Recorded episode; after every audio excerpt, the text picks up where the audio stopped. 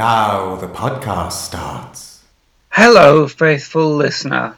Welcome back to the podcast that you've hopefully heard before, otherwise you wouldn't be coming back.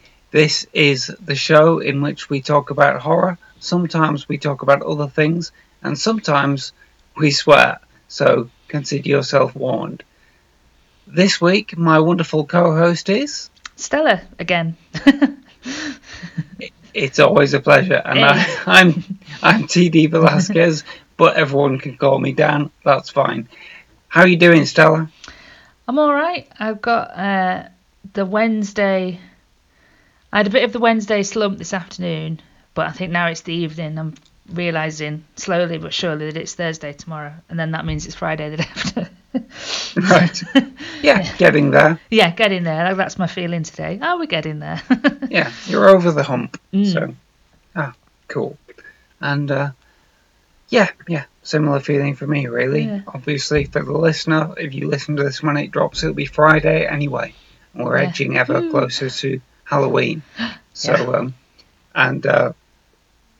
well, I suppose that makes me want to go straight into my bit of news, which is just I found out that over Halloween weekend, the Horror Channel are doing a kind of a marathon of classic Universal horror movies. Oh, that's lovely. And I think I'm actually possibly going to try and watch all of them. I mean, given my personal circumstances with my mum and stuff, that might not actually be possible. But I really like the idea of just sitting down and imbibing about 12 classic horror films, many of which I've never seen before. There's quite a lot of Universal films I never got round to, but I think, you know, there's some of the Mummy films on, and the Wolfman and things like that. I'll put a link in the show notes to an article on Den of Geek, which lists everything, so the listener knows. But I'll tell my students about that, because we did Universal and Hammer in week 2. And right. They watched the Hammer film that I asked them to watch for the lesson. But apart from that, most of them were like, "No, we've never watched any of these films." So I'll tell them that they're all on Halloween weekend. So when they stagger in from the pub, maybe they can stick one on. Yeah. I mean, I think they've got no excuse really, because whatever time of day they get back from the pub or night, or whatever time they stop carousing, there'll be a film on. So, you know, yeah. And I do feel slightly guilty because I'm a big Hammer fan, as you know, and all that. But I'm actually, my knowledge is a bit spotty about early horror, which Kirsty's a lot better on. But this is a good opportunity to catch up with some things. And I do find them, just all of those kind of Hollywood films of that time, because they were really banged out in a studio system, they were like production line. They are just, there's something very relaxing about how well made they all are. You know, even if, you know, obviously they're not all classics, but it's like they were just professionals. Yeah. And, you know, directors like, I don't know, William Neal or whoever, you know, they were just guys who had to make so many movies per year, and it's like, what am I doing for the next 2 weeks? I'm doing the Wolfman. And then it's zombies, and then it's and I really like them. I do love those Universal Sherlock Holmes films as well, which are kind of connected to the horror movement, and I have seen all of those because I'm a bit obsessive about some certain Sherlock Holmes things. So yeah, I can easily see myself really enjoying that weekend. So yeah, I just wanted to mention that. Have you got any news in the horror world that you want to bring up? The only thing I can mention, and I don't have any details, so I don't think there's any details yet, is announced on iHorror that there's going to be a Japanese remake of The Cube. The Cube? Canadian horror movie. Yeah, that was pretty intense anyway, but I feel like a Japanese remake in 2021 would be pretty good. So yeah, I'm looking forward to that. And it doesn't usually happen in that direction, does it? No, yeah, so it's interesting to see it going the other way, yeah. Speaking of Halloween, I do actually have an interesting plan for Halloween, because I haven't for years. Me and my mate are going to go and watch It's by, is it Walk the Plank or Whirligig Productions? I can find the link and put it in the show notes anyway. But they're not far from me, just in Stoke. There's going to be a showing of the Blair Witch Project in the woods. Right. Oh, wow, okay. Yeah. So it's, as far as I'm aware, is that, you know, they have big screen set up and there'll be some cover, but they've said, you know, bring blankets and bring something to sit on and warm clothes, right. And, you know, someone, the partner to go to the toilet with. Right, nice. But yeah, the Blair Witch Project in the woods, so that's going to be dead good. So that's on Saturday the 30th, which leaves me the 31st to do stuff with my daughter. Oh, lovely. So that's Stoke on Trent, isn't it? Yeah, yes. Right. I'll find the link and we can put it in the show notes if anyone fancies it. It's only £7. Yeah. So. Oh, wow. Mm. I love Stoke. I used to work there. It's a lovely place and I'd love next used to go back, but won't be able to make this, unfortunately. But I hope lots of other people will. That sounds fantastic. Yeah. So we're doing that. So we're very excited.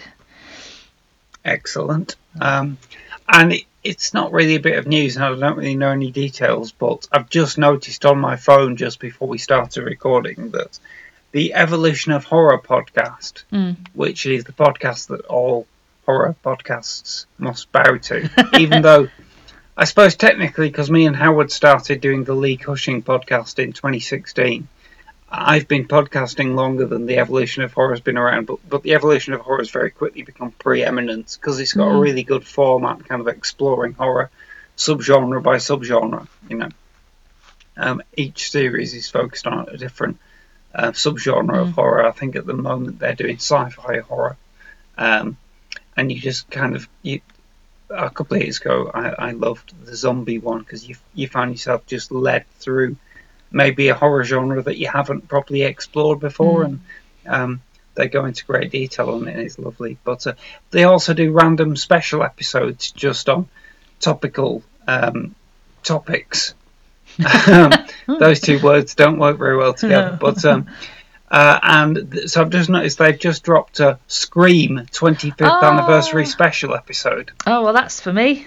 Yeah, so and me too. So yeah, it's so long since I've watched any of those movies. It's been showing in cinemas, hasn't it? I keep seeing people popping up on social media going, "Oh, I've just watched Scream again on the big screen," and I've been like, "Oh." Oh, right. I mean, I think I'd heard something about that, but I didn't know it was a wide-ranging thing. Okay, cool. Because, yeah, assuming I go and see the new one on the big screen, Scream is probably the only franchise where I've seen every film on the big screen. Yeah. So, in fact, I saw Scream 2 in a double bill with Scream 1. Ah, nice. Which was a wonderful experience because Scream had been out for a while by that point. Yeah. Loads of people in the audience were wearing Scream masks and stuff. Oh. It was like being in the opening scene of Scream 2. So they achieved all of their meta narrative right there. It's like, just kind of, there was like an infinite regression of meta quality to that screening. It was great. It was really good. On Friday, I was in my horror class. I was teaching slashers on Friday, so I've got a, you know, in Scream 2 when they go and see the movie Stab, well, I've got a Stab t-shirt. So good. And there's two of my students were like, "Nice t-shirt." It's like extra marks. Oh yes, oh that's great. I'm glad that they got it. I'm glad that I'm glad that somebody's marketing that as well. That's fantastic. It's a good one. I was always slightly disappointed in Scream 3 that they jumped straight to Stab 3. Yeah. I understand why they did that because it's part 3, but we never saw anything of Stab 2. There'll be some terrible fan fiction out there about it if you want to. It will exist in a form somewhere and it will probably be terrible. You may be right on that one, absolutely. So that brings us through the news for this week, I think. So, listener, in a little while you'll be hearing from our good friend Howard. He and I were able to phone each other up and delve once again into the bag of death, which we haven't been able to do for a few weeks. And hopefully this will become a new regular feature of the show once again. But first, Stella and I are going to spend most of this episode discussing the rather wonderful and rarely talked about 2014-17 American TV series The Strain.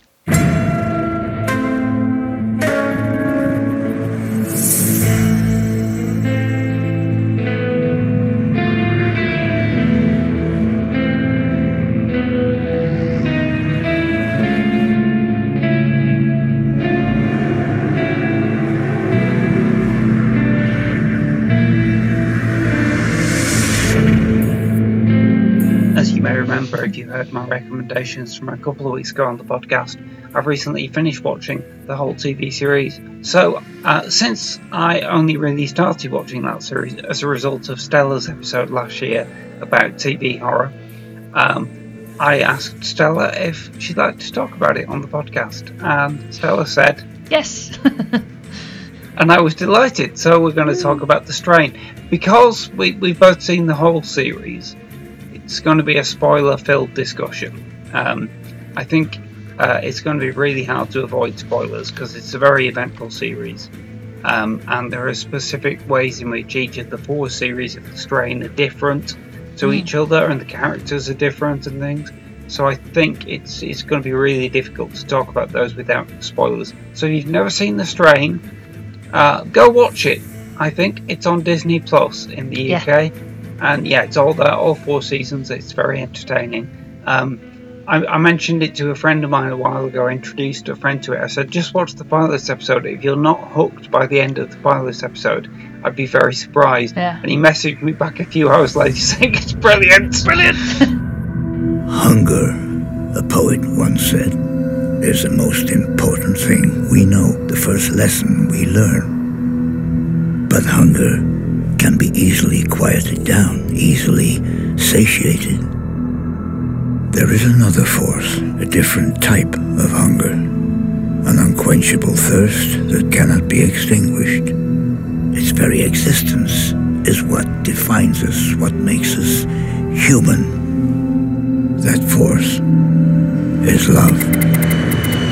It's one of the best pilots, I think, in the whole sort of glut of TV drama that we've had over the past 10 years. I think it's one of the most interesting and drag-you-in pilots that there is. And, there is argument that it doesn't sustain that because it wasn't that well received. But I think as for a pilot, like you said, you can't watch the pilot and then go, it just won't let you. It's really, really fascinating pilot. It's fantastic. And it's my only slight disappointment with the production of the series was that there was never another episode directed by Guillermo del Toro, who did direct the pilot based on, and also I think he co-wrote it, and he never wrote another episode either, although obviously the whole series is based on his novel. It's on the novel, isn't it? Yeah, what's it called? Chuck Hogan, I've got it written right here. Chuck Hogan, yeah. Yeah, well, getting del Toro to sort of put his name to it and then to direct one episode. American Telly's done it before, so they did it with what's-his-chops, Martin Scorsese and The Boardwalk Empire. So he directed the pilot, and everyone was like, oh, Martin Scorsese's doing a TV programme, isn't this exciting? And then he does the pilot, and then everyone, swarms in for that. And then for the rest of the series, he just gets his name on it, but he doesn't have anything else to do with it. It's a strategy to go, oh, hey, look over here, look at this series, because we've got, this eminent director working on it, but only for an hour and 20 minutes, and then they're buggering again. So it's a bit of a tactic to be heard above the noise. Yeah, it's clearly effective, and it's kind of traditional in TV series that if the director who does the first episode is the one who sets the tone. Yeah. Everybody, all the other directors who follow, their job is really to imitate the first director. So if your first director is someone great like Scorsese or Del Toro, then all the other directors have got to up their game. But in a way, that style has got to be followed if the series is doing its job. So even though the original director isn't technically seeing it all through, it hopefully feels as if they are. Yeah. And I kind of think in this case it is. Okay, so before we get into the main discussion, let's just play a few clips from The Strain. And then final warning, folks, anyone who's not seen it yet, go away. and come back once you've seen it, because I think we're probably going to ruin it. So let's just have a listen to the series. Throughout my life, I've learned what it feels to cross a line. That line, it has been crossed now. Oh my God, it's every passenger. They're all dead. No signs of trauma. What is this? Help me. I've seen this disease before. All the passengers, dead and alive. They must be destroyed. So that was The Strain, and you will have heard there, among others, Corey Stoll, who plays the main character in The Strain, Dr. Ephraim Goodweather. Yeah. And I watched the pilot episode going, I don't know who that guy is, but he's okay. Then later on I realised, oh, it's the bad guy from Ant-Man. Yeah. he's the annoying, bald, bad guy in Ant-Man. And well, you know when he shaves his head? Yeah, yeah. Like season, season 3? It's mid-season 2. Yeah, something like that. Yeah. With a shaved head, he looks... dead ringer for my brother, and it was one of them things that once I noticed it I just kept going right. It's like my brother, and yeah, really bugged me, like shape of his nose, like everything, just like, oh, this is weird, why is Nick in America parasitic vampires? Oh, weird. It's uncanny, but, I just remember, as soon as he went bald, I thought he was reminding me of the Ant-Man villain. Yeah. And I just wanted him to grow his hair back. Which, spoiler, he never quite does. Grows his hair back. But even in the midst of the world coming to the end of parasitic vampires, he finds time to shave his head. That's true, he does, doesn't he? Yeah. So, where to start with The Strain, then? The first episode is called Night Zero. Yay. So, it's a great place to start, I suppose. And I love that title. And it's just such a gripping kind of opening that this plane flies into New York airport. And there's some kind of monster on it. That whole sequence where they can hear like noises from the hold. Oh, it's banging underneath, isn't it? Yeah. Just terrifying. I've seen it twice, the pilot, and it scared the hell out of me both times. And then when the plane lands and everybody, or nearly everybody aboard it, is dead. Yeah. That's just so effective.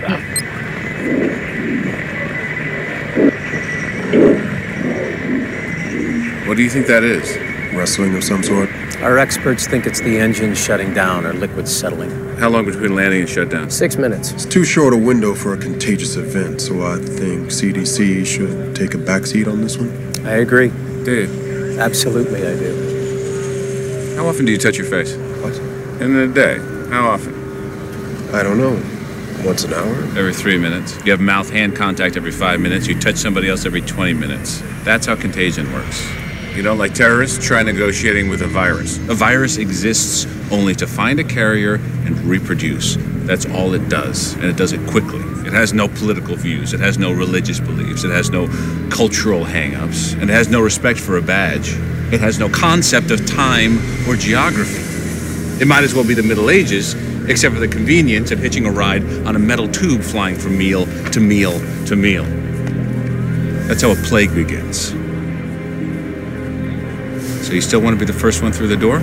I said to you and Kirsty before, when we talked about it briefly, that it's basically Dracula, isn't it? It's the ship coming into Whitby and Dracula with everybody aboard dead. Because the box is in it, isn't it? His big wooden box is in the plane. Yes, his box of earth, which again is completely Dracula. But although admittedly, I find it less easy to accept that a plane could land itself. Although I think you're supposed to think that the pilot lands it under the telepathic control of the creature or something, but it never really goes into it.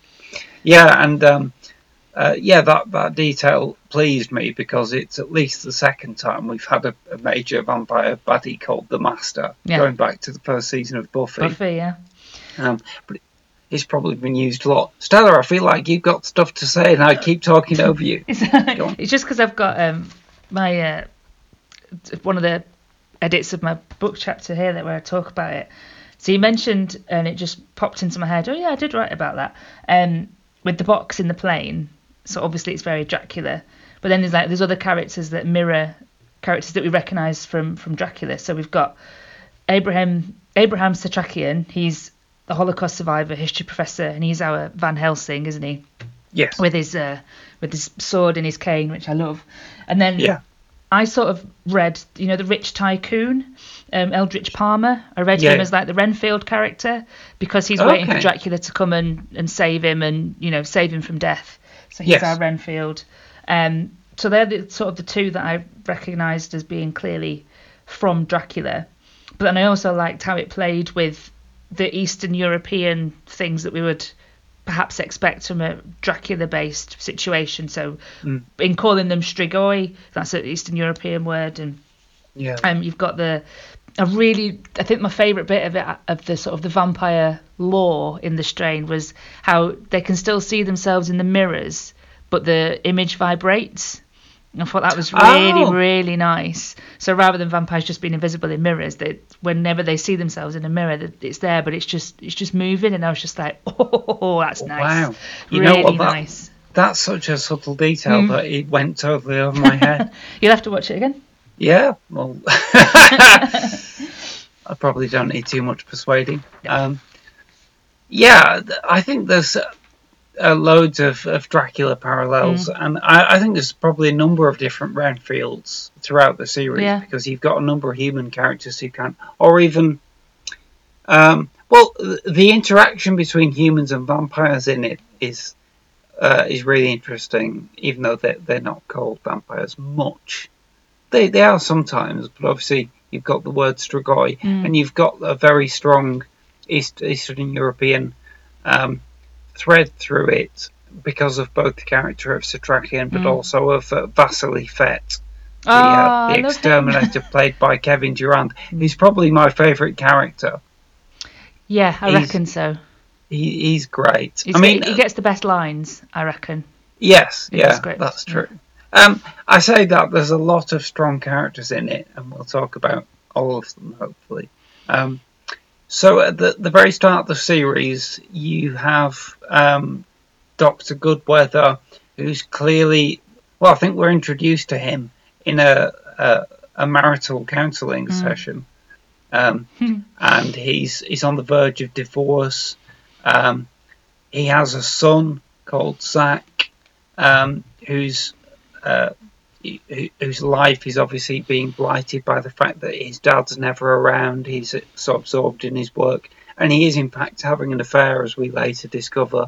With his colleague, isn't it? She's his colleague. Yes, yeah. Nora, played by Mia Maestro, who is another CDC doctor, and for a while, the way that Zach and his mum, who's the actress is called Natalie. Oh no, I've lost it. Oh dear. I'm going to just look at Wikipedia because if I don't, I will feel utterly. Natalie Brown. There she is. Plays Kelly. F's estranged wife. Yeah, there's some really interesting stuff that goes on there because obviously, basically, the plot really gets going quickly in the first episode because, we have that brief kind of counselling session to establish the characters and the emotional relationships, but then immediately F is called to the site of the grounded plane. And so leaves that scene to go directly into the plot. And then from that point, you've got the jeopardy of the fact that there's clearly some danger spreading from this thing. And Kelly is separated. Zach kind of bounces around. And you're gradually getting to know more characters as you go through. And most of the main characters in the series, not all of them, but most of them are set up in that pilot as well. You know, you've got Sean Astin as the as kind of F's sidekick, who's being manipulated by It's not by Palmer, is it? No, it is. It is by Palmer. Yeah, he's kind of his bit of a lackey for him, isn't he? Yeah. We also meet the hacker. Well, we do, although I think it's not for a couple of episodes. No, is it not? But, I can't remember. The hacker character played by the wonderful. Why am I blanking on names? She's got an amazing name as well, Ruta Gedmintas. That's the one. Who, I'll be honest, Stella, every time I saw her, I just thought of you. Oh. She's just got this kind of slightly punky style. And I remember when we were talking about His Dark Materials, and I liked her in that. And you she's Serafina, isn't she? Of course. Yeah. And you were there saying, yeah, she's in The Strain as well, so I was looking out for her. Yeah. See, all these things that I once knew. So good. Well, they're all gradually reviving within them. No, she's a fantastic character, although her name is Dutch Velders. Yes. And essentially, she starts off as a villain in a way, because she's the person who crashes the internet in New York, which kind of helps the strain, the plague of the Strigoi to spread, because people's communication is just made very slow and clunky. And I think that's another thing which is nice in the first season, because you get this sense of doom, that all these elements have been manipulated to make things as bad as possible. There's also, in the middle of the series, in an episode that is weirdly directed by Peter Weller, RoboCop himself, there's an eclipse that happens. So for a couple of days, there isn't even a day. So suddenly there are just Strigoi everywhere. And I thought, oh my God, is this where it's going? Is the sun going to be blocked out for good? Like this in The Simpsons. Was it in The Simpsons? Yeah, when Monty Burns, it's why Mr. Burns gets shot, because he covers up the sun. Oh yes, that's right. He puts a big like metal umbrella thing up over Springfield, and so that everyone will have to constantly buy electricity from the power plant. Anyway, irrelevant. Carry on. But no, I thought that would be really good. I thought there was going to be some artificial way of blocking the sunlight, and that doesn't happen straight away in the series, but it does kind of come back. Just going back to Dutch, whose name is really interesting. They never really explain where she gets a name like that. No. And she's clearly English. Admittedly, the actress doesn't have an English-sounding name either. But I just think it's interesting that, because when someone says the name Dutch is the first name, I just think of Arnold Schwarzenegger in Predator. That's not what they're going for in The Strain, is it? No, not really. So, so she's kind of employed by Eldritch Palmer at first, whose name is a reference to The Three Stigmata of Palmer Eldritch by Philip K. Dick, and a novel I have not read, but neither. I just remember knowing the title and going, "Oh, I see what they did there." But it's also it's Lovecraft, isn't it? It's like Eldritch is the It's the adjective that I think H.P. Lovecraft invented to describe things which were a bit preternatural or a bit strange. In some of his books, characters are described as having an eldritch look to them. All right. So you can, I think Lovecraft invented that word, and then Philip K. Dick appropriated it into a name, and then. Guillermo del Toro and Chuck Hogan just changed the words around to make it into a different name. I didn't know that. Well, there we are. Yeah. So I have transferred some pointless information from my brain to your brain. Yay. So,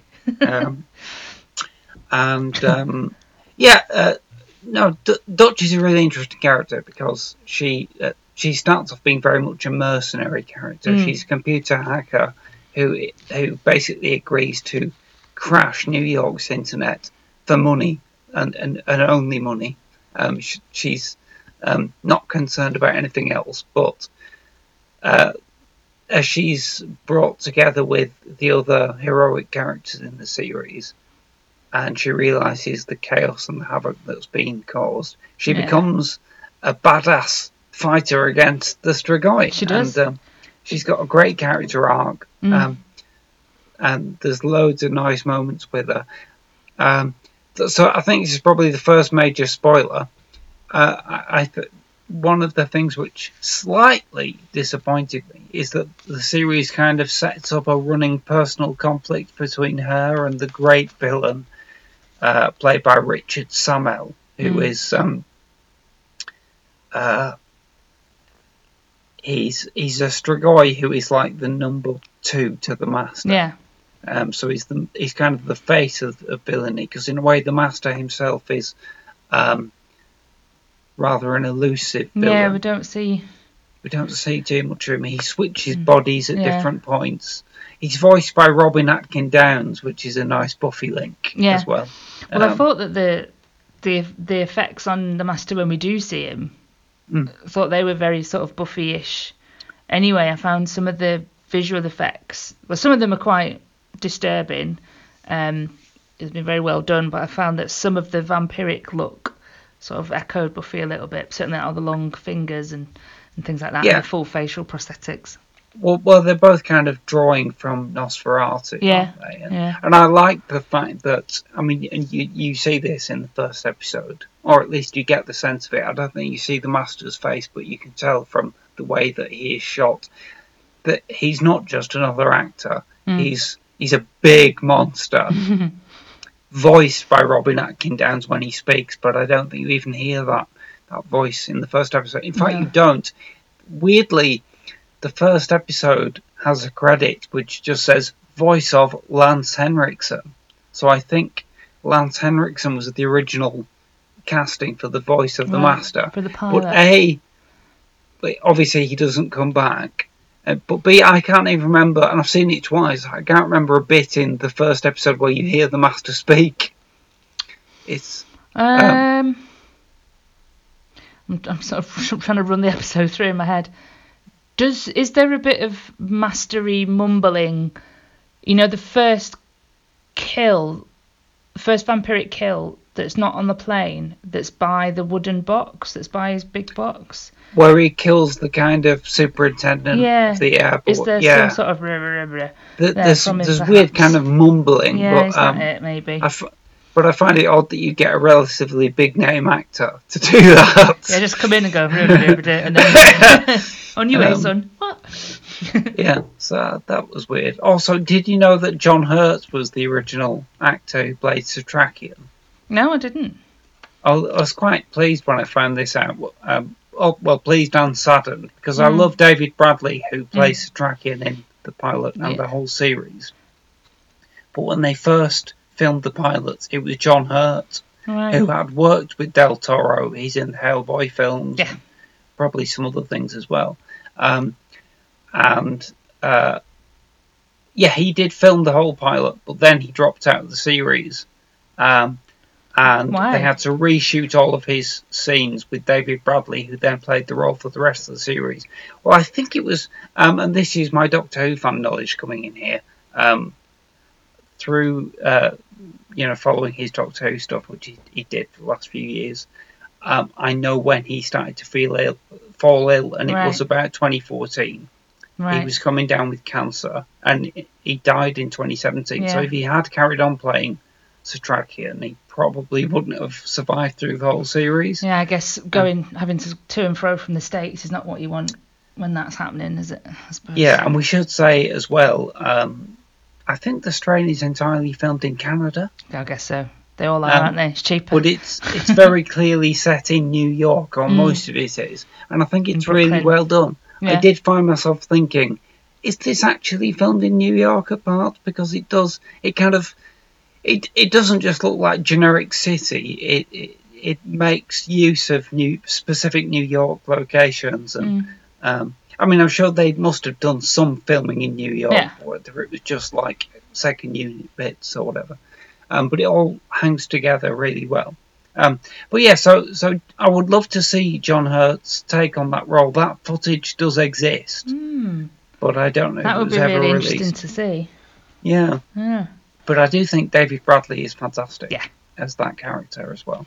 I mean, the casting throughout the show is really strong. But I suppose, because I didn't know too much about The Strain before I watched the first episode, I wasn't really expecting to see actors I recognised. But, you know, you've got a number of British actors turning up who I know from British TV, like Rupert Penry-Jones, who comes into it as the good Strigoi later on, who's... I'm blanking on all the names, but he's got a really kind of prosaic name. He's called Quinlan, although it's kind of established that his origin was in Roman times, so he was known as Quintus then, but they all just call him Mr. Quinlan now. Mr. Quinlan. I just think it's quite a fun name for a guy who's basically a hulking monster, even if he is rather a nicely spoken one. And then you've got people like Samantha Mathis turning up, who I knew from rom-coms in the 90s, like Jack and Sarah with Richard E. Grant. And, of course, Jonathan Hyde, who plays, I guess, the main on-screen villain for the first couple of series at least, Eldritch Palmer, doing his American accent, but he's a British actor. The accent's not bad, to be fair. It's really good. No. I mean, I'm not American, so I'm not the best judge, but it didn't bother me at all. And there is a bit where you get to see a flashback with Jonathan Hyde acting with the actor who's supposed to be Palmer's father, who presumably is actually American. And there isn't a weird disconnect. It's, you know, they work as father and son in that scene. Yeah. With this cast, though, it seems crazy that not many other people have seen it, because whenever I've mentioned it and mentioned it to other people who like horror, everyone goes, no, I've not seen it. Like, what? Well, yeah. I mean, well, I guess I found it. I don't even remember how I found it. I found it while I was doing my PhD, but I didn't include it in my PhD. I wrote a paper on it, but why would I have done that? Because it wasn't connected to my PhD. I don't know why I found it or why I started watching it, but when I did start watching it, it was it's vampire stuff, and it's got all these people in it that I recognise. Why is no one else watching it? And it did okay for FX. Like, it wasn't pulling in the numbers like American Horror Stories. You know, it wasn't that well regarded, but FX decided, or they said to them, how many series is this going to take? And they said, it's going to take 3 series. And they said, right, okay, well, you can have it for 3 series. And then about halfway through the third, they went, including the owner of FX, John Landgraf, the channel executive, he said, are you going to need an extra season? And they said, yeah. And he was like, right, okay, 1 more season, then we're going to call it. So they knew from a fair way off the end that it was going to end. So because it was so finite, and they didn't have to keep dragging it out and worrying about future ratings. They were just... I think they let it fly with a lower rating and lower viewing figures than it would have done if it was going to be made indefinitely, if you see what I mean. Because they knew it was going to end. Right. It was like, yeah, okay, we'll let that go, and we'll let it keep being made. Whereas other shows on FX that have had numbers like that and lower get, you know, cancelled. But because it was given it will be this long, everyone said, well, okay then, off you go. Right, okay. And, I mean, this might relate as well to the fact that it's based on this trilogy of novels. Yeah. Did you say you had a go at reading them? Yeah, I've got it in there. It's, when you get a Christmas book and it's the big, big, big giant hardback. Right. It's one of those. And I read probably about 3/4 of it. And for some reason, I just couldn't rustle up the... arsedness to finish it, so I just never finished it. And so maybe when I did find the TV show, I was like, I read that, or tried to read that, so I'll give the show a go. And then, like you said, you know, the pilot, I was just like, oh, this is tons better. But they did want it to be. The book was kind of a second thing. So initially it was written for television. Right. And they couldn't find a channel to pick it up. So Del Toro and Chuck Hogan instead wrote it as a novel. They still wanted to develop it, so they turned it into a series of graphic novels. And then finally, in 2012, FX ordered a pilot, and then they aired the first series in 2014. So they, they'd been around the houses trying to get it to television. Right. Yeah. When by the time the TV series was made, had the R3 books been released? I don't know. Yeah. Okay. I'm not sure. Sounds like they possibly had been. Yeah, I think. From what I remember reading about it, I think it was, this is the story, it's this long, we'll need to do it in this much time. So they were able to take that pitch to FX and say, we need this many hours, what do you reckon? And FX at the time were going, yeah, we'll make everything, woohoo! And so they did. Wow. I think that would have given them a sense of security though, wouldn't it? Yeah, knowing definitely. That the beginning and middle and end were already there.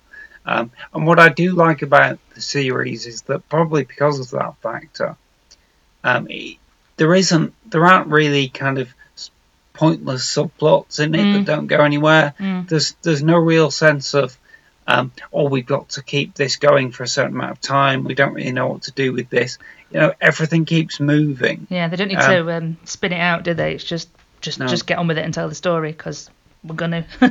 And each of the four seasons builds to a climax as well, you know, in a different way. It's not just, they're just doing that thing again that they did last year, or that The Strain always does. You know, it definitely feels like the series moves on. And in fact, I found it so exciting that the end of the first series is they trap the master, and it looks like they're going to kill him, but then he manages to get away.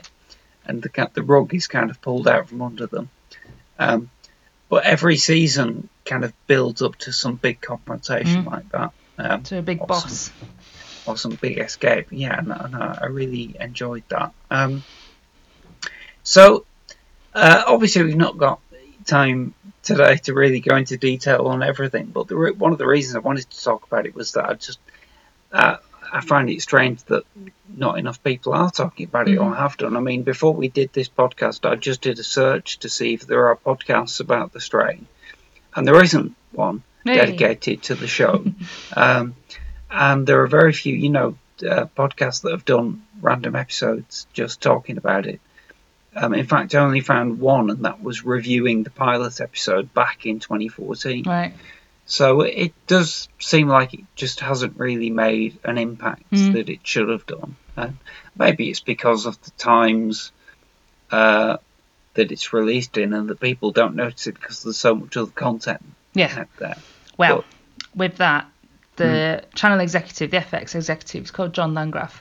He said in 2015, so there's this big sort of conference that they do in America, the Television Critics Association conference thing, where all the execs and people get together and talk about, I don't know how great they all are, I suppose. But in 2015, Landgraf said, we're living in the age of peak TV.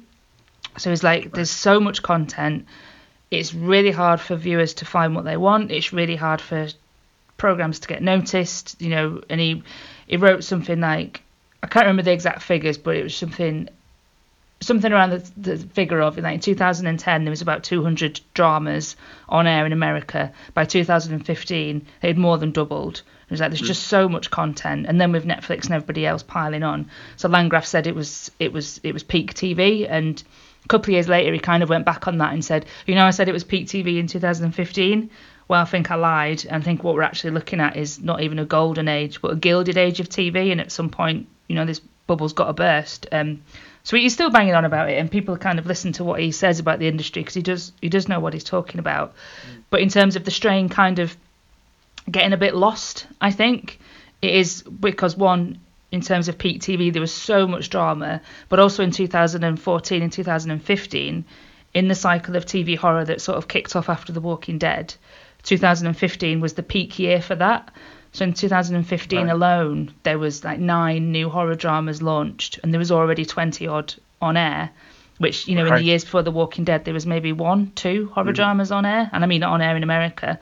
So I guess The Strain was, it was part of that cycle, but it did kind of get swallowed up, and, you know, kind of answers my own question from earlier. That's why it kind of flew under the radar a little bit, because there was just so much going on, not just in terms of horror drama, but in terms of long form, expensive drama anyway.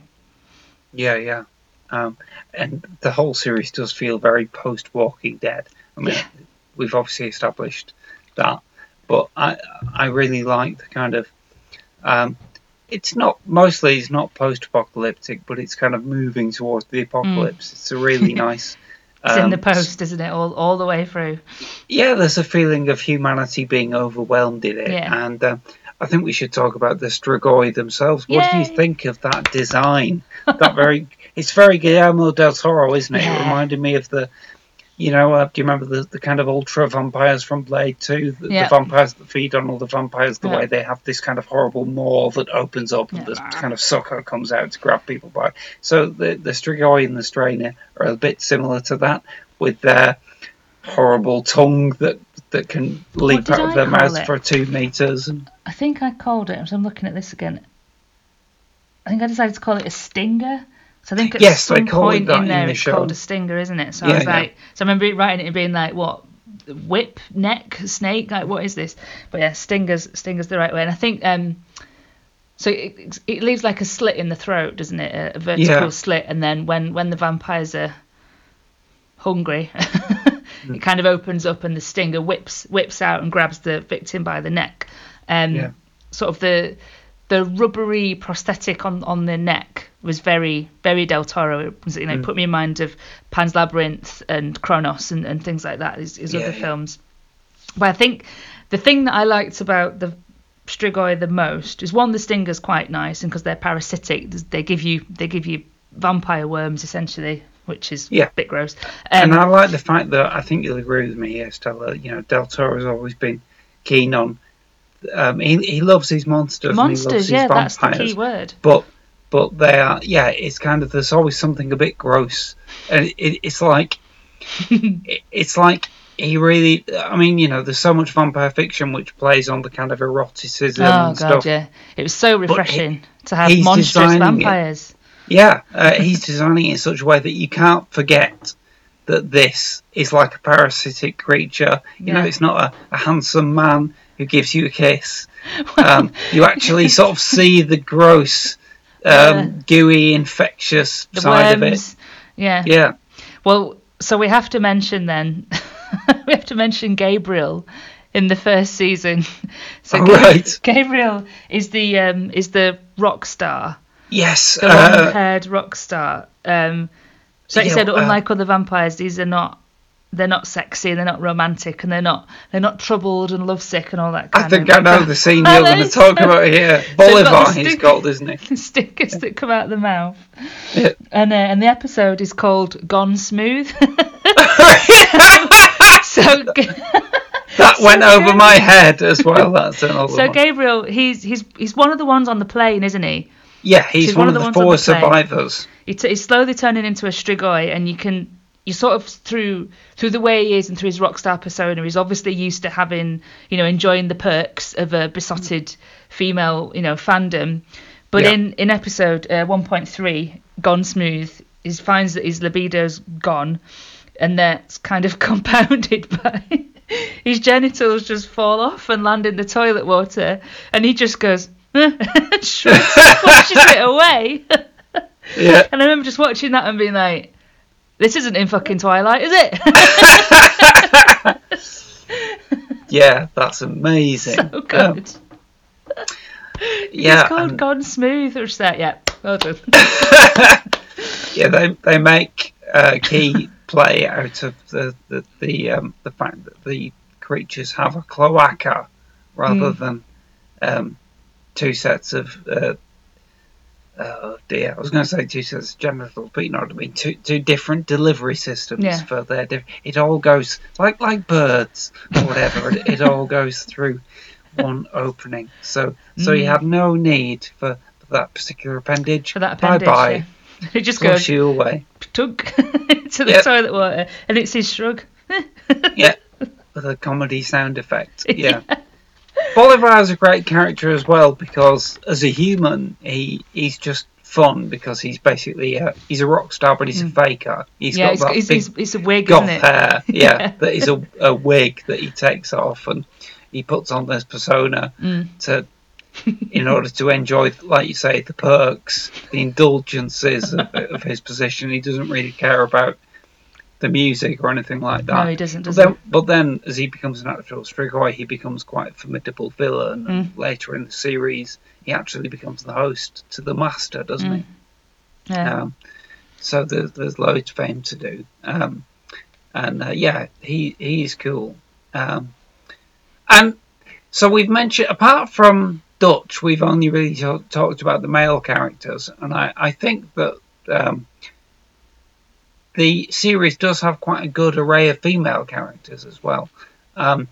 My slight problem, and again slight disappointment, was that it doesn't necessarily use them all very well. So in the first couple of seasons, the main female character is Nora, played by Mia Maestro, who's fantastic. And Kirsty's not here, so I should say she's in Hannibal as well, which I was very pleased to see. Then at the end of season 2, though, she's killed off, or she gets infected, kills herself, in a very effective scene, and it's emotionally powerful, because particularly you've seen how she's tried to step into the role of being Zach's mom, kind of tentatively. You know, she's trying to build a rapport with him, and she sort of half got there, but ultimately she dies mainly because, it's a confrontation with Kelly, who's become a Strigoi by that point, and Zach still has loyalty to his mum, and doesn't want to see Nora kill his mum, so he kind of distracts her for half a second, which is all it takes. She would have had Kelly's head off with her sword at that point, but. But at the same time, there's been a really nice subplot in the second series, which is Eldritch Palmer's relationship with his new aide, PA, I suppose. PA. Who's called Coco. Yeah. And there's it's a fascinating kind of political, stroke romantic, stroke professional relationship between them, because she obviously reinvigorates him to some extent. She makes him stand up to the Master, but she's almost killed, but then kind of brought back to life by the Master, which is an interesting twist, because I was glad they didn't get rid of her straight away. But then at the end of season 2, they do just get rid of her anyway. Essentially, in plot terms, she's killed by the Master to remind Palmer who's boss. Who's boss, yeah. But also it kind of gives Palmer the motivation to kind of follow through on the seed of betraying the Master, which builds up over the next couple of series. So it's a kind of classic fridging of the female character. And do you remember I talked about on the podcast when I just watched the first series, how the second series, I started watching it, and it threw me off because they'd recast Zach with an older looking actor. Yeah, he suddenly jumps up to being about 14. Yeah. I got used to that, but ending the second series on that kind of double fridging was a bit like, It was a similar kind of knock, which made me not want to watch the rest of the series. I did, though, but it took a while. There's another weird jump, or weird disconnect that happened for me at the start of the third series. There's a bit of narration from Satrakian where he says something like, "It has been 23 days since the plane landed in New York and started this plague," and I thought, 23 days? That's less than the number of episodes we've watched. Are you sure? He's really old. He's just well, yeah. But unfortunately, because I did just try and ignore that he said that, but then later in the series, there's a few other references to the fact that it's only been basically 3 weeks, and I thought, surely it's been a few months. It feels like it's changed season and everything. It's better now. So that was, well, that's a plot hole basically. Yeah. But you know, there's no kind of getting around it. But then in the between the third and the fourth series, there's another time jump of like a year. Mm. So that kind of all moved on from there. And unfortunately, by the third season, we've got rid of all the good female characters apart from Dutch. Because I think Samantha Mathis's character is my other favourite character. She plays Councilwoman Justine Feraldo. She's good. She's prickly. I like her. She's great. She gets things done. She does. Yeah, she's cool. She's like not the mayor, but the head of the council on Staten Island. Yeah. We're going to be careful not to sound like we're talking about What We Do in the Shadows here, but and she gets kind of recruited by the mayor of New York to take over the fight against the Strigoi there, and she's a really great character, I think, but again she's kind of got rid of. Although I was pleased that in the fourth season they introduce a new female character played by Rona Mitra, who is the lead in the one Underworld movie that doesn't have Kate Beckinsale in it, which I think I don't think I've seen any of them. I've only seen the first one. I think she's the lead in Underworld Rise of the Lycans. But anyway, she plays the character who's Fett's new girlfriend stroke. Cohort. And I was really pleased that they didn't just kill her off. I was kind of expecting it to happen at any point, but it doesn't. And just the last few episodes where all the different threads kind of come together, very exciting. And you get Ike Horst, the villain played by Richard Sammel, who I think is just a wonderful, hateful villain. He's exactly what you want from a villain, which is very entertaining to watch, but you also hate him. Mm-hmm. I mean, he repeatedly abuses Dutch in different ways throughout the series, and I really like the fact that they kind of seeded in that she keeps getting her own back in little ways. Mm. Like there's one bit where she chops his hand off. Yeah. It's like, it's like incrementally she gets revenge, but... ultimately, she's not the person who brings him down. That's Satrakian. And I didn't know whether to be disappointed by that or not. I wanted to see more of Dutch's vengeance. But on the other hand, Satrakian is the character who's been in conflict with this guy for like 70 years. Yeah, he needs to finish it, doesn't he? And I have to say that the scene where Satrakian defeats Ike Horst by allowing Ike Horst to feed on him when he's just necked a load of warfarin. Oh, yeah. I think that's my favourite scene in the series. I just kept rewinding that and watching it again. Because that wonderful speech that David Bradley really drives home. Like rats, you cannot vomit the blood thinner. He's got this lovely little delivery where he goes... an anatomical curiosity, no doubt, but very significant too, don't you think? It's like he's in the room.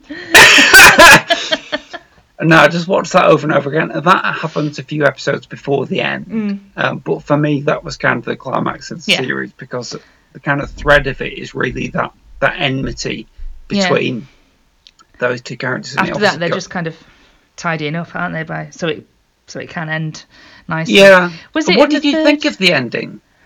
Well, do you remember how you felt? Relieved, because then I could write about it and move on. Right.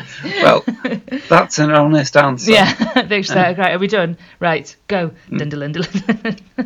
Yeah, and we should say that the last couple of seasons are a few episodes shorter. Yeah. Than the earlier ones, which may have been part of the plan. I enjoyed. The change in the title sequence. Was it in the third season where it goes like a comic book? That happens, but it's only for one episode, or at least that's the way it appears on the Disney Plus ones. I felt like, I thought that episode was running short, they needed like a minute of extra time. And it's like, can somebody do us some cheap animation? Yeah. Can anyone draw? Can anyone in here draw? And they just used it the once. And yeah. So maybe I noted that down somewhere, but it didn't make the cut. Right. But yeah, it does come to a broadly satisfying ending, I think. Although I remember, I think I'm slightly disappointed because they end it by basically nuking the master, don't they? And they trick him into staying in this place where they've got the nuke. But he doesn't know that it's happening. There isn't a moment where he turns and sees the bomb about to go off and goes, oh! And you want him to know that he's been defeated. But instead he's just kind of blissfully thinking he's won when the bomb goes off, and the bomb is activated by Zach, who there's a really nice kind of back and forth across the last season where you're not sure if Zach is going to is completely enthralled to the master or if he's going to go back to the human side, and they keep that kind of uncertainty going really well, I think. But then in the last episode, I'm not entirely sure that they adequately set up that Zach's real loyalties are to the human race, because ultimately it's Zach and his betrayal of the master which causes the master to be defeated, and that kind of made me go, eh. But on the other hand, you know, you get to have Dutch and Fett living happily ever after. I know. So that was sweet.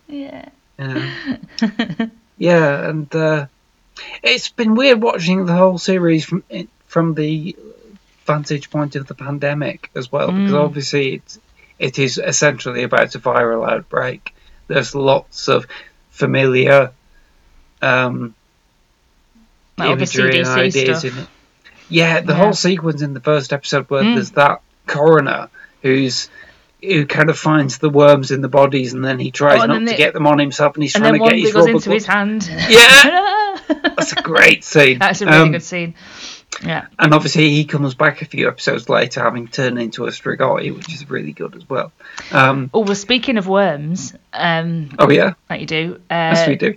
The Strain and Del Toro and the channel exec Landgraf, they got their wrists more than slapped because the billboard posters to advertise The Strain was the eye being pulled down with the worm coming out of it.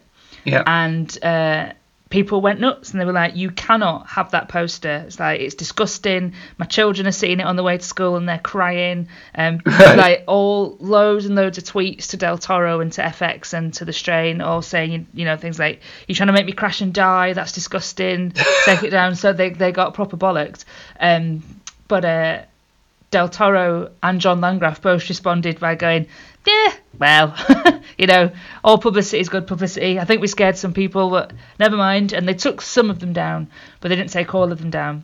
So they did get in a bit of trouble for the poster. And it's have a bit in a lecture and show the students the poster and say, like, you know, what do you think? And it's always half and half. Like, some of them just go, well, it's fine. Or the rest go, oh, no, take it down. Like, don't want to look at it because it's you know, it's just a close up on the eye. And the poster that they changed it to was like a side on view of a more sort of detailed version of one of the vampires with the stinger coming out of the mouth. Oh yeah. And then the stinger makes up the S of The Strain, and it was like, that's just as monstrous. But I think it was the worm in the eyeball was a bit too much for people's morning commute. It's too close to real life as well, isn't it? Yeah. I think the Strigoi is basically a big monster, but you know, we can all have eye infections. Yeah. I think that poster is really effective. Yes, exactly. I think it's a great poster, and I think that for a piece of horror imagery, you should be reaching for something which makes people uncomfortable. But it's also kind of weirdly beautiful. That's what that is.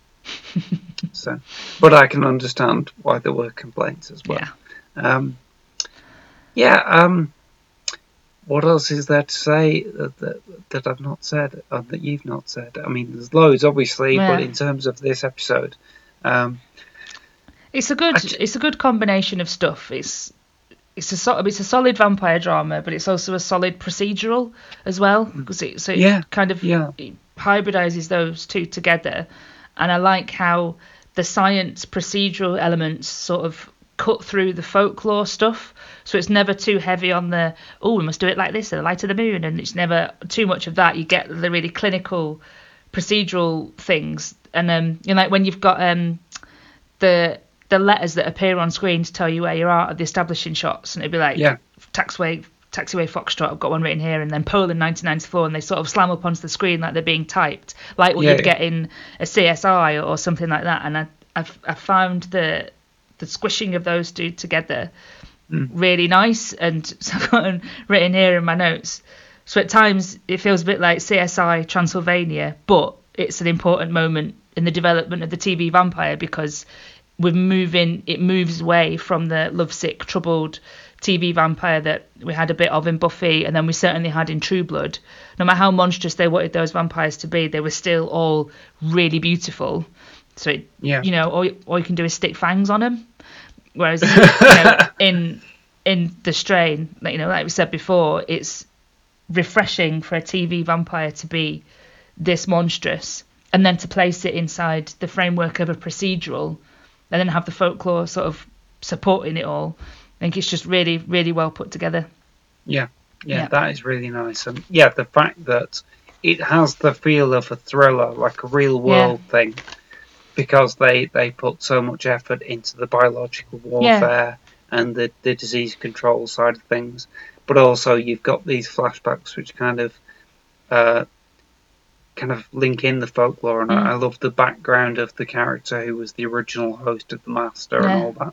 We're running out of time, so I don't have time to go into that. But I just want to say, and my final thought for it is, I think it's cool that there's such a strong Hispanic element in it, because of Del Toro's involvement, I guess. You've got characters who speak Spanish a lot in the series with subtitles. Yeah.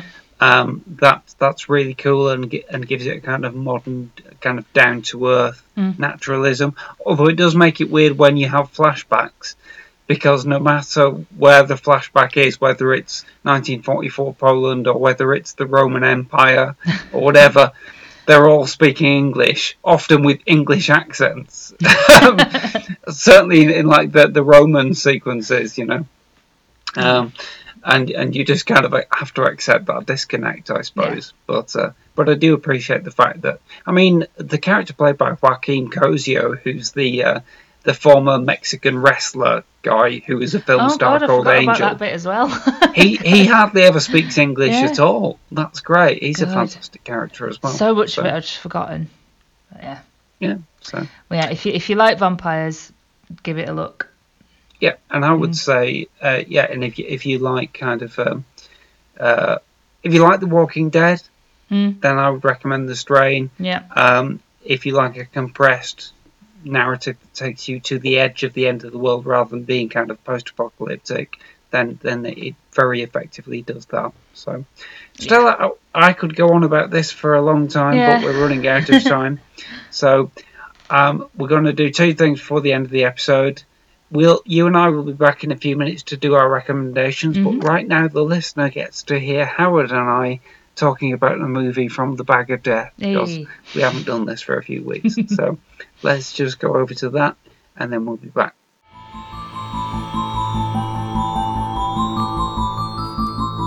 Hello, Howard. Hello, Dan, how are you? I'm very well, thank you. Very, very excited, as I always am at this time. How are you? I'm equally excited. Excellent. Oh, damn it, time. Bless you, sir.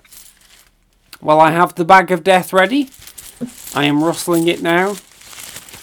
We never know what will come out of this. It could be any English language horror film that you and I have both seen over the course of our random and intersecting lives. Let's see what this is. I have something. I am unfurling it, and it says The Night Caller. Oh, you mean yes. Ah, yeah. No, I watched this recently, so... Well, so did I, actually. I found it on an old VHS and I decided to have a look again, so I'm glad that's come out. So, The Night Caller is a black and white science fiction thriller, sort of horror. Well, I wouldn't say it's a horror movie, really, but it is a little bit horrific in places. It was made in Britain in 1965, I think. Directed by John Gilling, who went on to do a number of Hammer films. It's not a Hammer film. It's produced, I think, by Mersham Park Productions, is it? Or Merton. Park did all the kind of like those second features, all those Edgar Wallace films, you know, and Scotland Yard and all those. I think they did all those kind of... Did they do Invasion? They might have done, yes. Invasion is a very similar kind of film to The Night Caller. So yeah, so it's a very low budget science fiction piece, and it's very much in the mode and style of Hammer's Quatermass films. The plot, essentially, I'll sum it up like this: there used to be, you remember Steve Ponton and Hugh Dennis? Of course you do. They've never gone away. That these days presenters of Radio 4's comedy series The Now Show, if that's even still on, or am I terribly out of touch? I don't know. But anyway, in their 90s TV sketch comedy series, which I think was called the imaginatively titled Punt and Dennis Show, they had a character who was a displaced alien who would try and chat.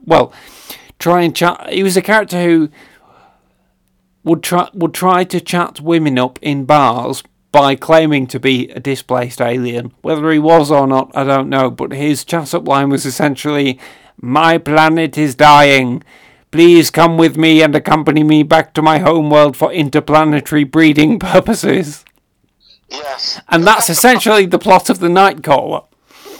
An alien comes to take women back to his home planet to continue the species. So they must have... See, I've always wondered about that. You've got to have the same kind of anatomy, haven't you? Well, it's all a little bit vague about exactly how... if you got to breed that way... Yeah, well, he is a male and he's only collecting women. Yes. So, you know... oh, dear.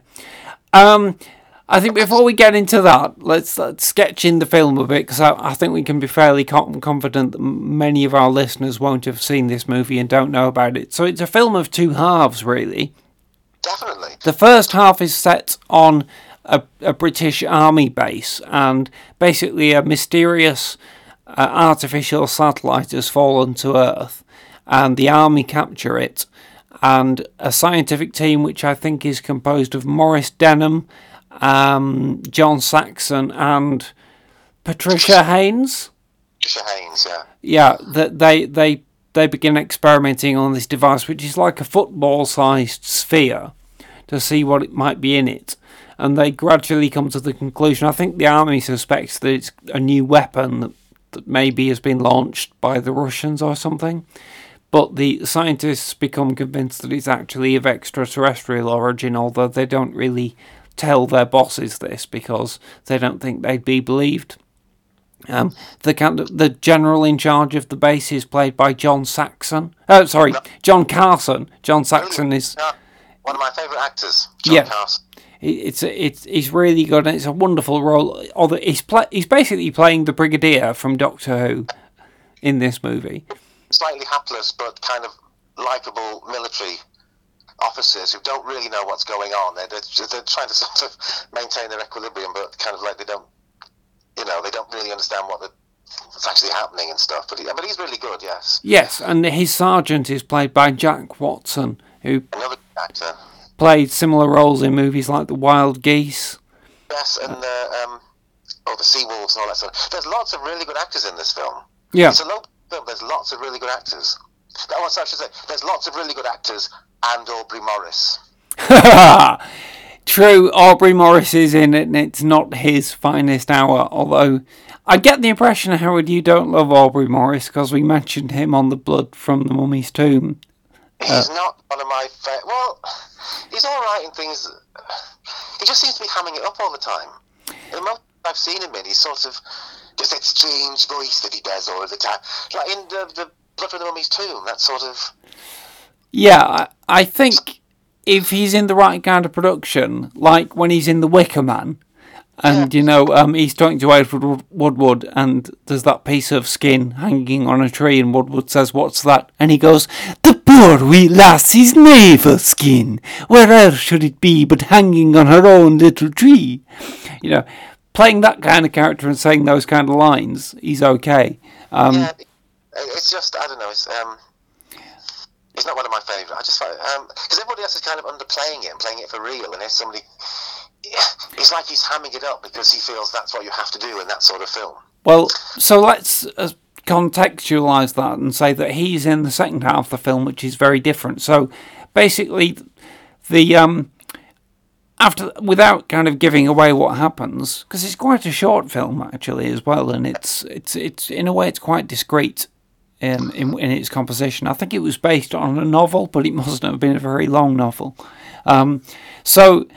This thing that's fallen from space does in fact contain an alien, and following the first half of the film, the alien assumes human form and goes into London, and you then the film kind of flashes forward a few weeks and you don't see it, but apparently there've been a number of women going missing, so there's a criminal investigation going on, and the character played by John Saxon is now advising this investigation, and he thinks that this alien character may be involved, and he's trying to get the police to believe him.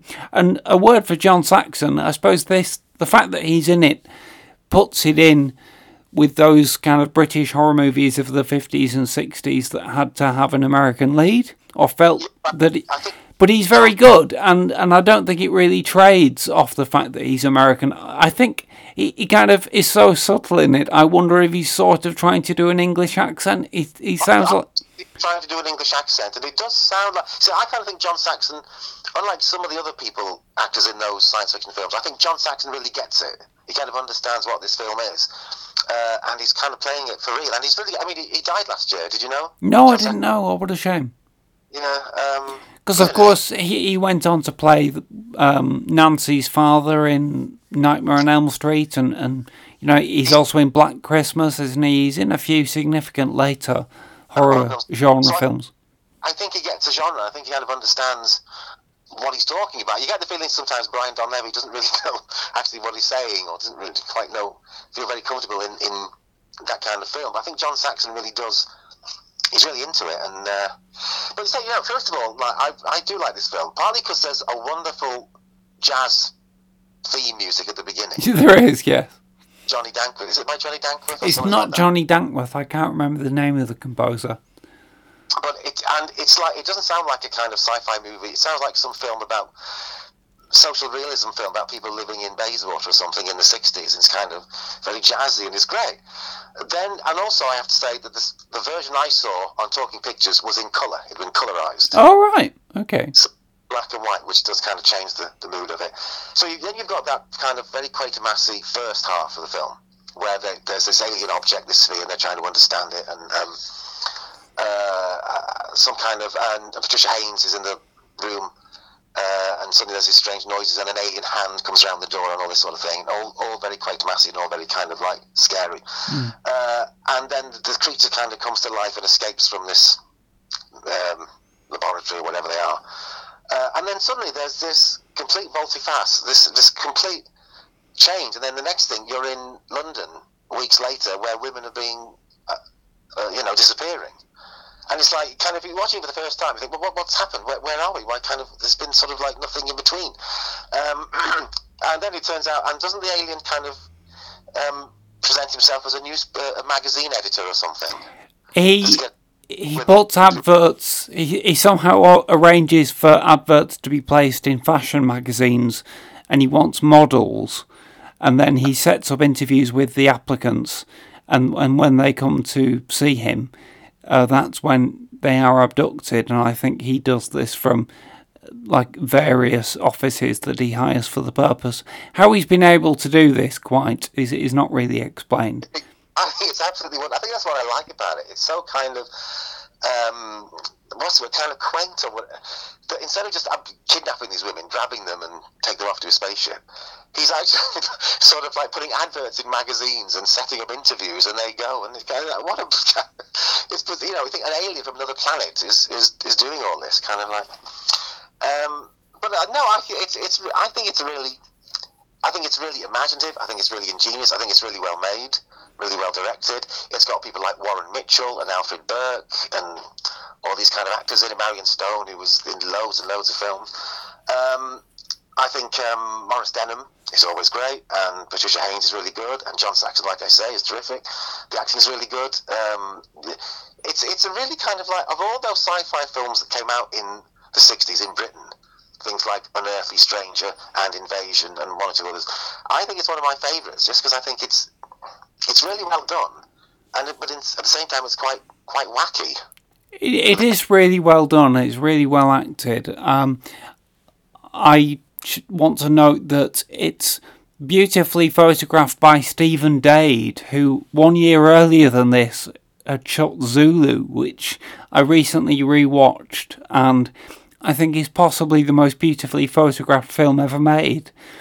But that was right at the end of his career. He was a really distinguished kind of low budget. Well, I say distinguished, he was not really known. He's one of those people who'd made kind of hundreds of low budget British quickies, and then he'd kind of got Zulu, so that was quite prestigious. But and then after that, he only did a couple more films, and then he retired. His last film was a Hammer film called The Viking Queen, which was in 1967, which I also watched recently, and which is fun nonsense. Not very good.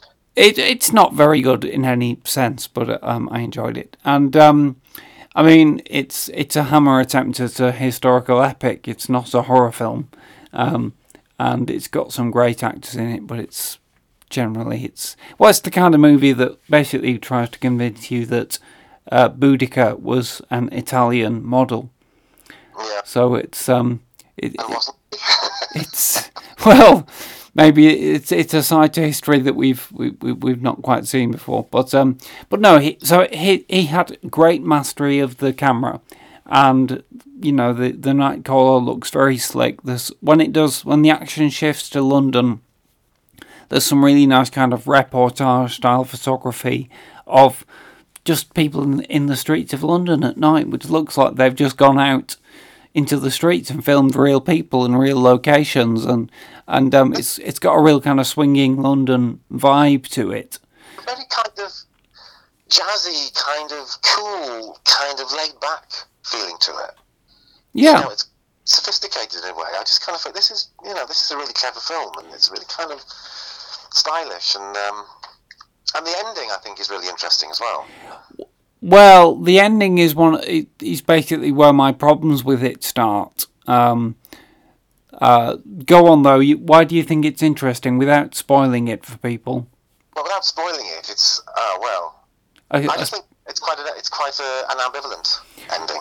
Well, I'll try and also avoid spoiling it, but I will just say when it comes to the ending, I felt like it kind of acts like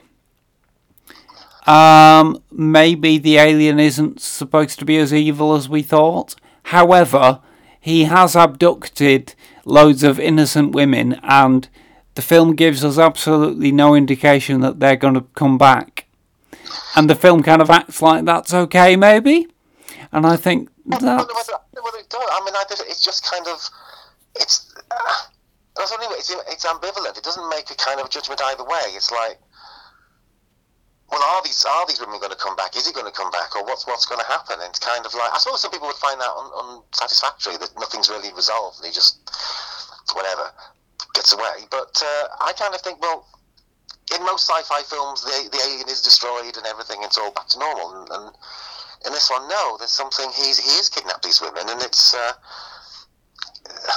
and he's kind of got away with it, kind of thing. You know, they are on another planet, and... Yeah, I like that ambiguity. I just think it's... I suppose because the way that the story is structured, we don't see most of the women who are abducted.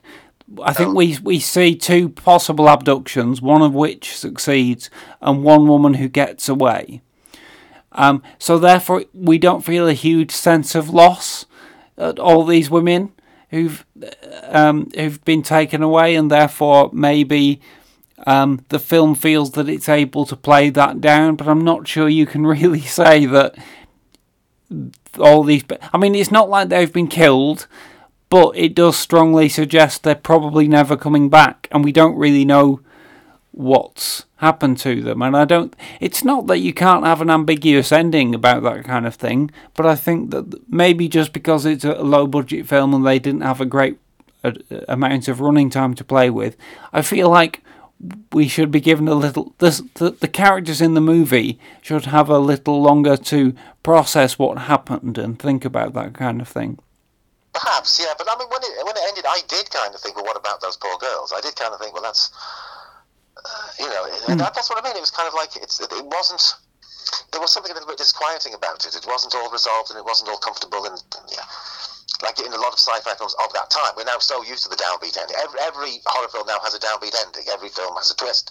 You know, the baddies always get away with it. So, but back then, perhaps, it was more unusual to sort of, kind of, and you know, some people would argue, I mean, that's kind of, in a way, part of the film's sophistication, in a way, that it's not having that traditional ending, that is being quite sort of ambiguous and ambivalent on what's going to happen, and John Saxon just kind of standing there at the end talking, and well, you know, perhaps it's challenging the audience perhaps a bit to sort of, and here's an alien who's kind of, his race is dying, so does he think he has to do this? Yeah. In order to, would we do the same thing if we were dying and were able to kidnap women from another planet? I mean, kind of...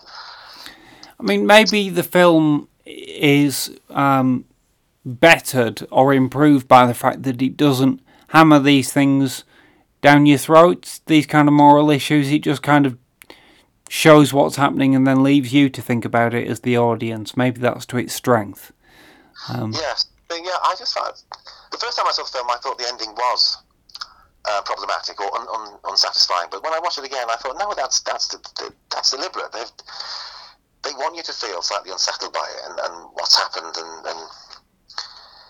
I think it's all kind of part of what the film is. That it's a kind of like a cool film. Yeah, it is. Well, without spoiling who this happens to, you know, there are a couple of deaths in the movie where A, you're not really expecting it, and secondly, the movie. I just said A, and secondly, A, you're not really expecting it, and B, the movie is quite matter of fact about the fact that this person is now dead, and the story just moves on. Yes, yeah. And seeing as we did bring him up, we should mention that Aubrey Morris is in the second half of the story, and doesn't he play like a slightly sleazy... library owner who may be a link to the alien, yeah, and therefore the police go and talk to him, and he's kind of known to the police, and he's a little bit of a maybe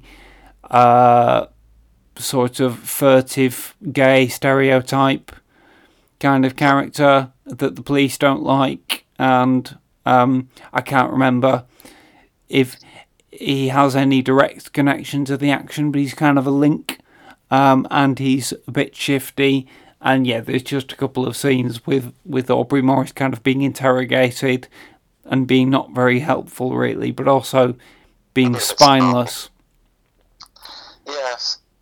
Yeah. I just find it a fascinating film for all sorts of reasons. It's fascinating that you've got these two halves which seem quite different. It's like two different stories or whatever, and you've got this really good cast, and I just find it kind of like it's so much, I don't know what the word, kind of like just a bit more sophisticated than the normal, a bit kind of a bit more laid back and a bit more kind of interesting and a bit more kind of. No, it does do its own thing. It's not very formulaic. And it's got a sense of its own style as well. So, you know, that definitely is to its credit. A bit more subtle, I suppose, is what I'm trying to say. A bit kind of than the usual thing. And feels kind of very much like it could almost happen in the real world. Like there's a scene where a couple are interviewed who were witness. I think their daughter was one of the women who's gone missing. Yeah. And the way that scene goes, and they're just trying to remember where they were, and the wife goes, says, "Oh, it was a Thursday because you're always home on Thursday. It's your snooker night on Wednesday, but it was you were definitely home," or something like that, you know. And they're kind of having little bickering about who remembers which details, and it just feels really natural. But it also feels kind of very Coronation Street, kind of 1960s social realism kind of drama. Yeah, well, isn't that Warren Mitchell who plays that part? Warren Mitchell is the man. Yeah, I can't remember the actress who's the wife. Stone is the actress. Who is it? Sorry, Marion Stone. Oh, that's Marion Stone. Okay. That's it. And again, they're kind of people not really... Although Warren Mitchell was in a few horror films, he's not really associated with the genre. He's Afghani and stuff, so he kind of, it feels more real because they're not... You know, he's associated with a more, you know, everyday kind of... Yeah. So, yeah, all in all, I think it's definitely worth watching. I really like that. I watched it again recently, because I was on Talking Pictures, and I think this is really good. This is really clever. It's smart. Right. Yeah. Oh, well, if it's on Talking Pictures, that's good. I dug out my VHS, which was recorded off a late-night ITV transmission about the year 2000. So I'm glad to know it's still knocking around. I've actually no idea if it's on DVD or anything like that. But I think the listeners should keep an eye on the Talking Pictures schedules because it will probably come around again. Yeah, it's good. It's definitely worth watching. It's a good one. Nice one. Thank you, Howard. That's been another bag of death. It has. How marvellous. See you soon. See you. Bye-bye.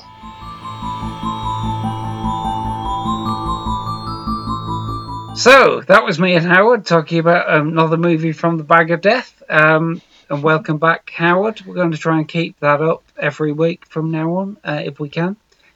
So, we've just got a couple of minutes left, Stella, so it's recommendations. Do you want to go first? Yeah, it's not necessarily a recommendation. It's more of a notification. Okay, is this another thing you haven't actually seen? I've seen an episode and a half. Right. It's the serialised I Know What You Did Last Summer. I knew you were going to say that. I didn't even know about it until the advert came up on my Amazon feed the other day. Yeah, so I've watched... There's about 10 minutes left of the second episode, so I'm pointing over there because my television's over there. Right. I was watching before we did this, and it's... But all I can say at this stage is I'm going to carry on watching it. Like, I've not watched the first one and gone... No. So, yeah, I'm going to carry on watching it. So not necessarily a recommendation at this stage, more of a notification, and I might turn it into a recommendation when I watch some more. I'd like to hear from you what you think, because I've yet to be really convinced by the idea of long-form slashers, with the exception of Scream Queens, but that was kind of more for comedy. But I'm slightly intrigued. I was also slightly intrigued by the weird poster, which is all the characters looking pretty like they're meant to do. Yeah. But with what looks like spaghetti bolognese on their faces. I think it's supposed to be blood, but, you know, they're all kind of flecked with matter. Maybe they were all trying to feed a toddler. Yes! It's got that kind of hint to it. And my recommendation is on Friday nights on Talking Pictures TV, which is on Freeview in the UK. They've got a thing now called Cello Club. And Stella, you should point your students towards this if you didn't know about it. So it's basically every week I think they have at least a double bill, sometimes a triple bill of kind of 50s or 60s B movies or film noir. So there's often a Hammer film in there. There's sometimes a Roger Corman movie. There's sometimes like a more obscure kind of film noir. Like there's one with Mickey Rooney in the other week. So not any of the kind of big classic film noirs that we will have heard of, but kind of cool little other good ones, culty materials. And they're all introduced by Caroline Munro, who was the star of Hammer films like Dracula AD 72. She's sitting there in this cool little kind of gothic, cozy environment with in a comfy chair, and she says, "Welcome to Cello Club," and she tells you a bit about the film that's coming up, whether she was involved in it herself or not. And it's just really nice. Every now and then she has a short interview with someone like a scholar or someone who knows about the movie as well. Well, they've not given me a ring yet. I don't know what's going on. Well, you never know. It could be about to happen. So, oh, that sounds great. Yeah, I'm taping all of them because most of the films, or quite a lot of the films concerned, I've actually seen the film, but I just tape the bits with Caroline Munro and just sit down and watch.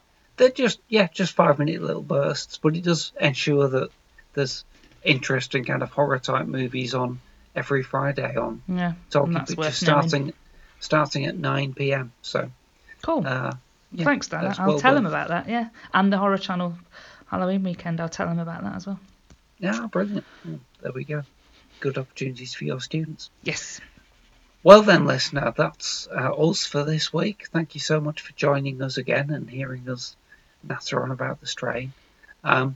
Next weekend, it will be Halloween weekend. Ooh. So we should release something fun. I'm not quite sure exactly what yet, but we'll be back anyway. Can't believe it's Halloween weekend again, it seems like. It's the second Halloween weekend since lockdown. It's because we're getting old. Yeah, comes around quick these days. Oh, well. Well then, Stella, thank you so much for your company. Thanks for having me, Dan.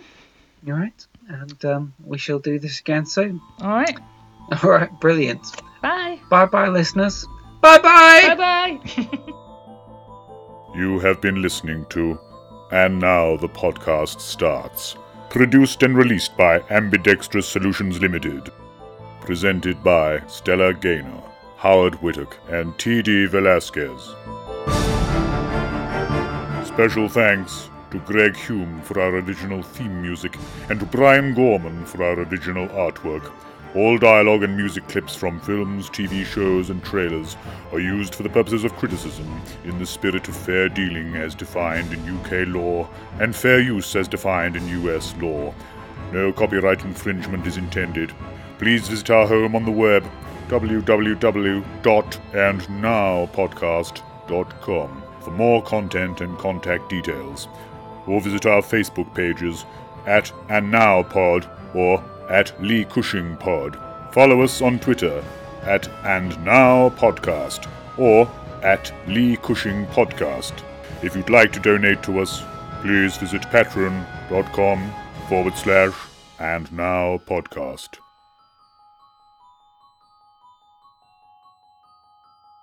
now the podcast stops.